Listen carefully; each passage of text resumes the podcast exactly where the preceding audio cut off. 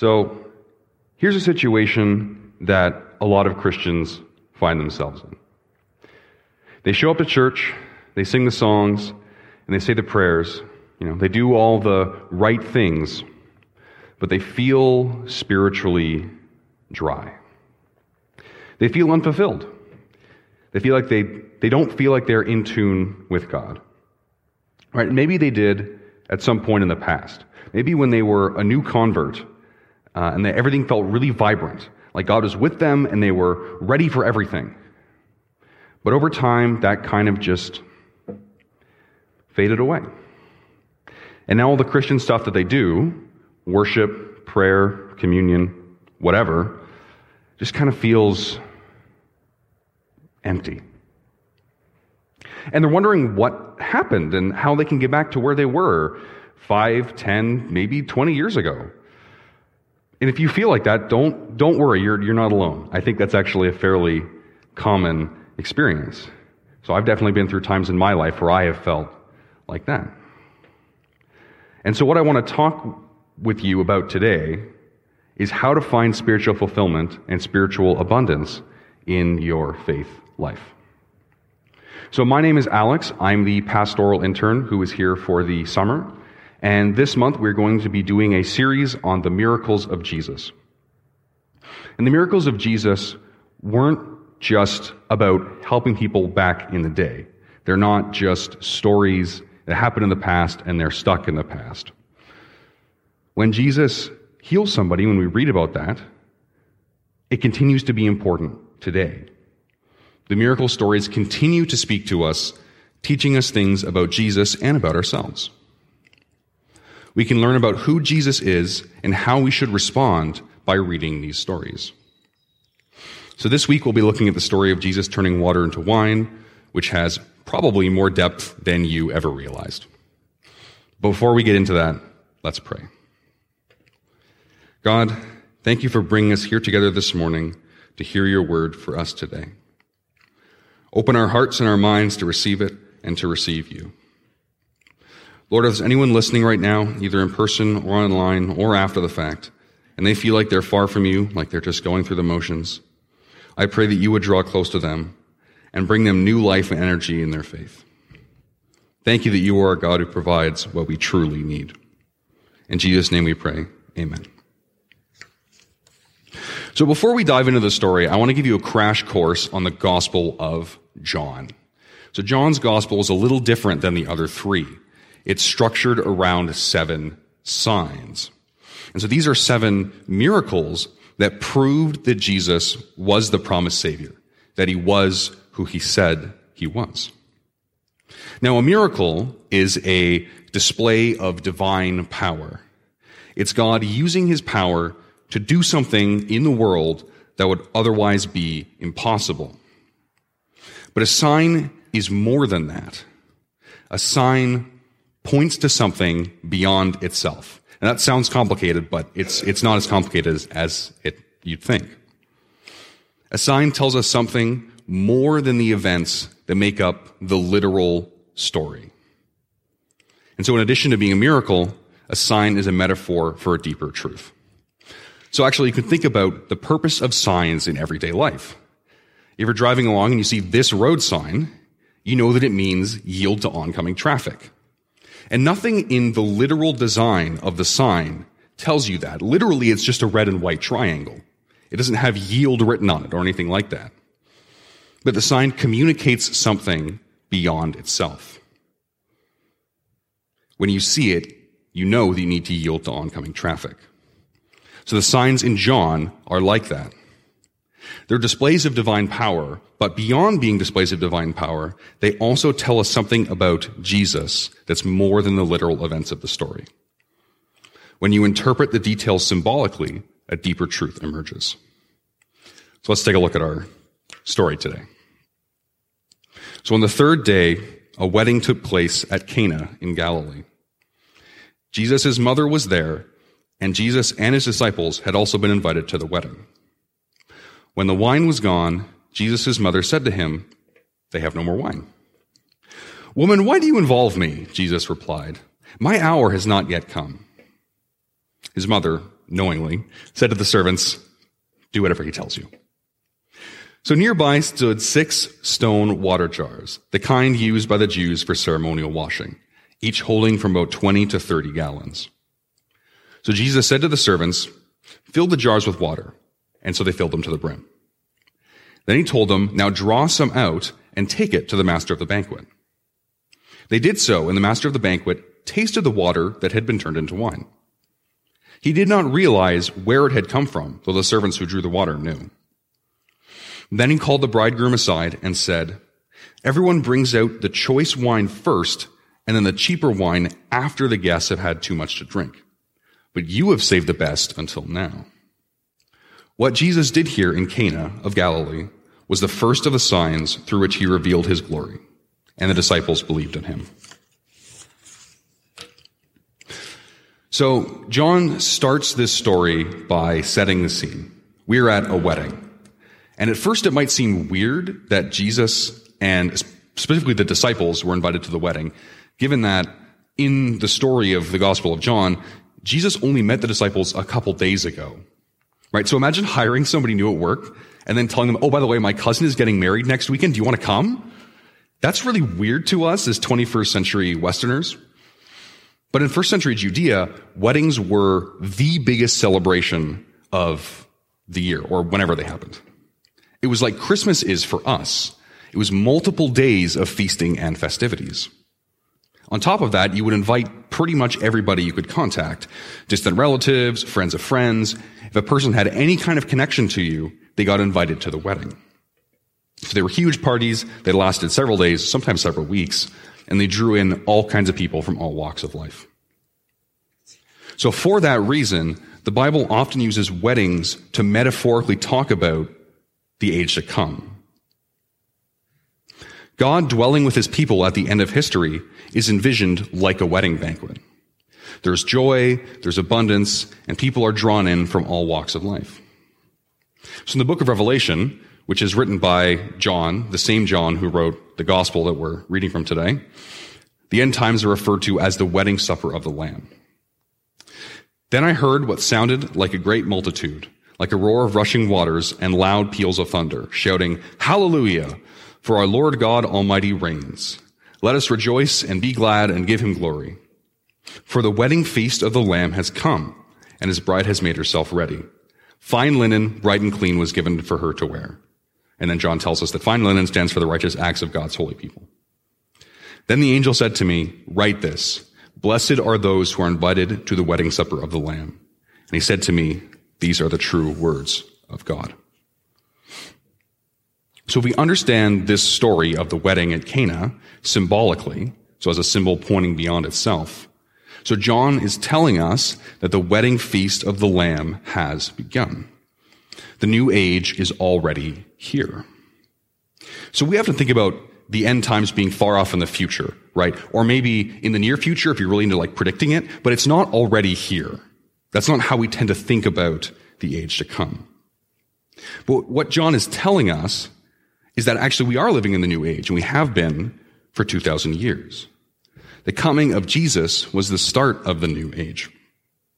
But hold on, because Jesus says a few verses later that his hour hasn't come yet. So the new age actually isn't here yet. What's up with that? Well, in the Bible, there's this idea of the already and the not yet. The new age is already here, but not fully.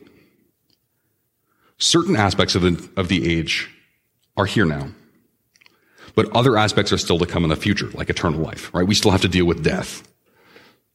And so in the Gospel of Mark, you'll find Jesus talking about how the kingdom is on its way. The language that gets used is drawing near, right? The kingdom is, is close at hand. But in Luke's Gospel, Jesus talks about how the kingdom is already here. He uses the language of in your midst. So the gospel writers are picking up on different parts of that already not yet dynamic. And so this story shows us both aspects. Things changed fundamentally when Jesus entered into the world, but the rest will change when he comes again. So what about the new age is already here? Like what, what do we already have? Well, that's actually what this passage is about, and it's what John is going to tell us about.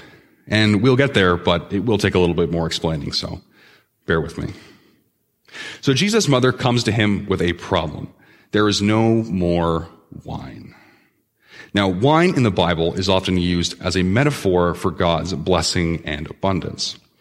So in the famous Psalm 23, for example, David writes, Even though I walk through the valley of the shadow of death, I will fear no evil, for you are with me. Your rod and your staff, they comfort me. You prepare a table before me in the presence of my enemies.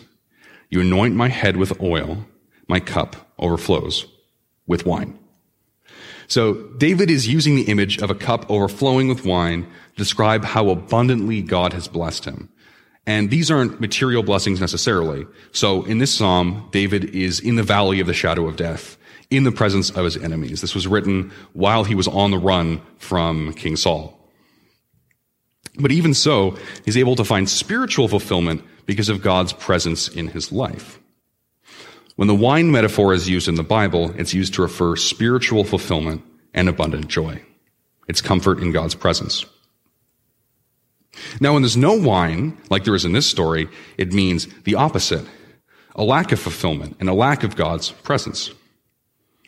And if you know a little bit about biblical history, it's not that hard to see why. The last prophet that came before Jesus was 400 years before Jesus. God had been seemingly silent for 400 years. On top of that, the Jewish people had been conquered by a series of successive empires. God had promised them a kingdom and a king, but it just wasn't happening. The Jewish people are crying out to God, God, where are you? Where are the blessings that you have promised us? Why won't you fill our cups like you did with our ancestors? But there's another reason the Jewish people felt far from God. And John is about to explain that symbolically. So John tells us that the jars that Jesus used for this miracle were specifically jars used for ceremonial washing. And on top of that, there were six of them. So in the Bible, seven represents completeness or wholeness. All right, so if you think about the Genesis story, God created the world in seven days, which tells us that creation was whole and complete when he was done. Seven is a good number. But six, I don't know if you can believe this, but six is one less than seven. Obviously, right? Because it's one less than seven, it's often used to mean or symbolize incompleteness or inadequacy. If something in the Bible numbers six, it's because it's not enough.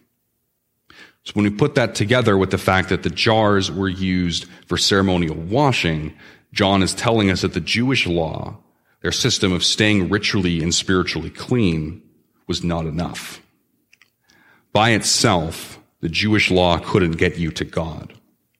By itself, it couldn't bring about spiritual abundance.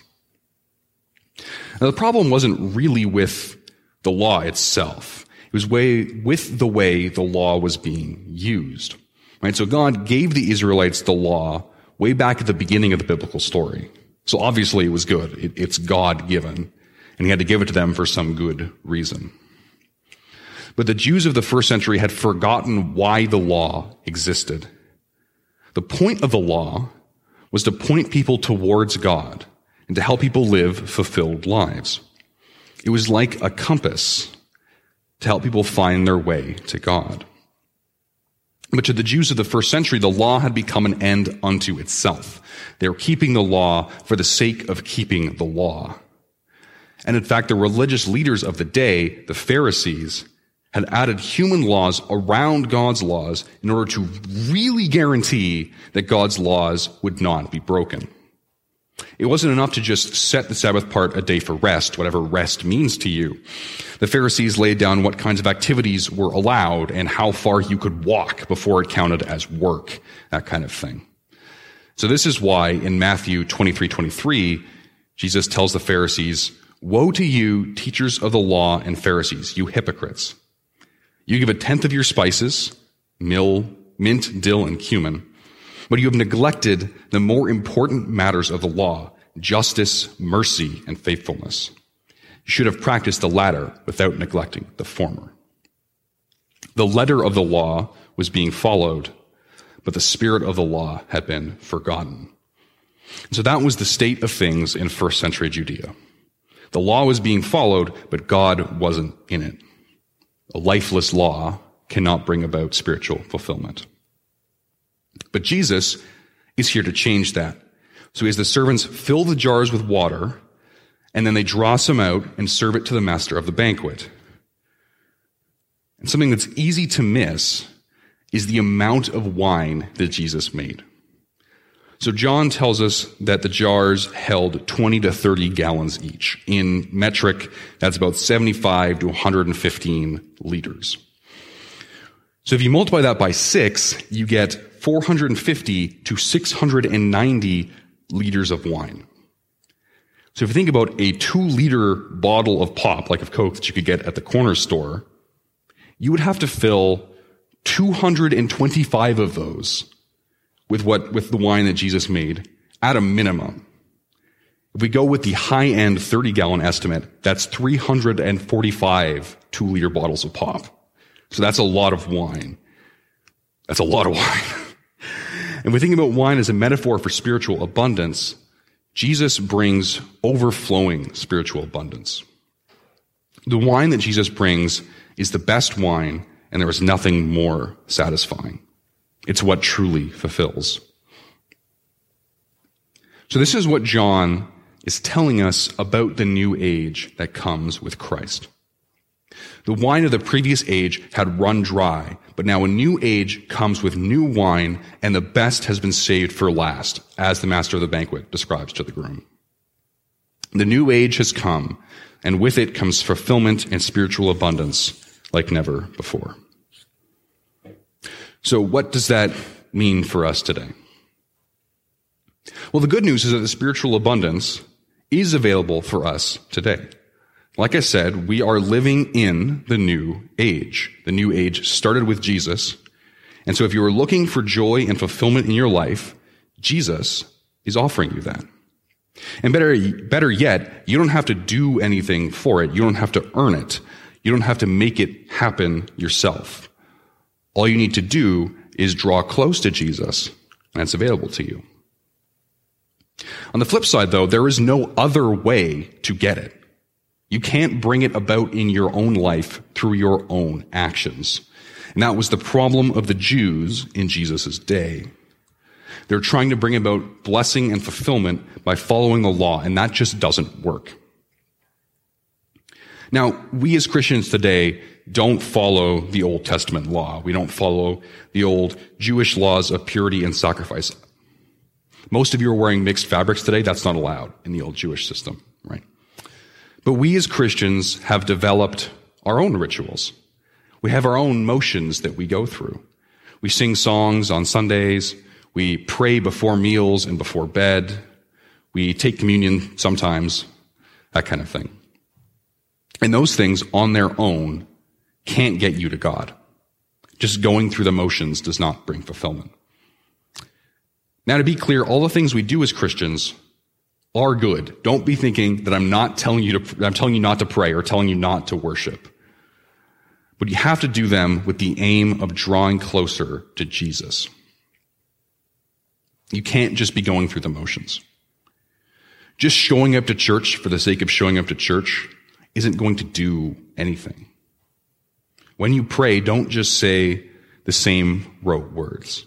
Have a conversation with Jesus. When you're here on Sunday morning singing the worship songs, sing to Jesus.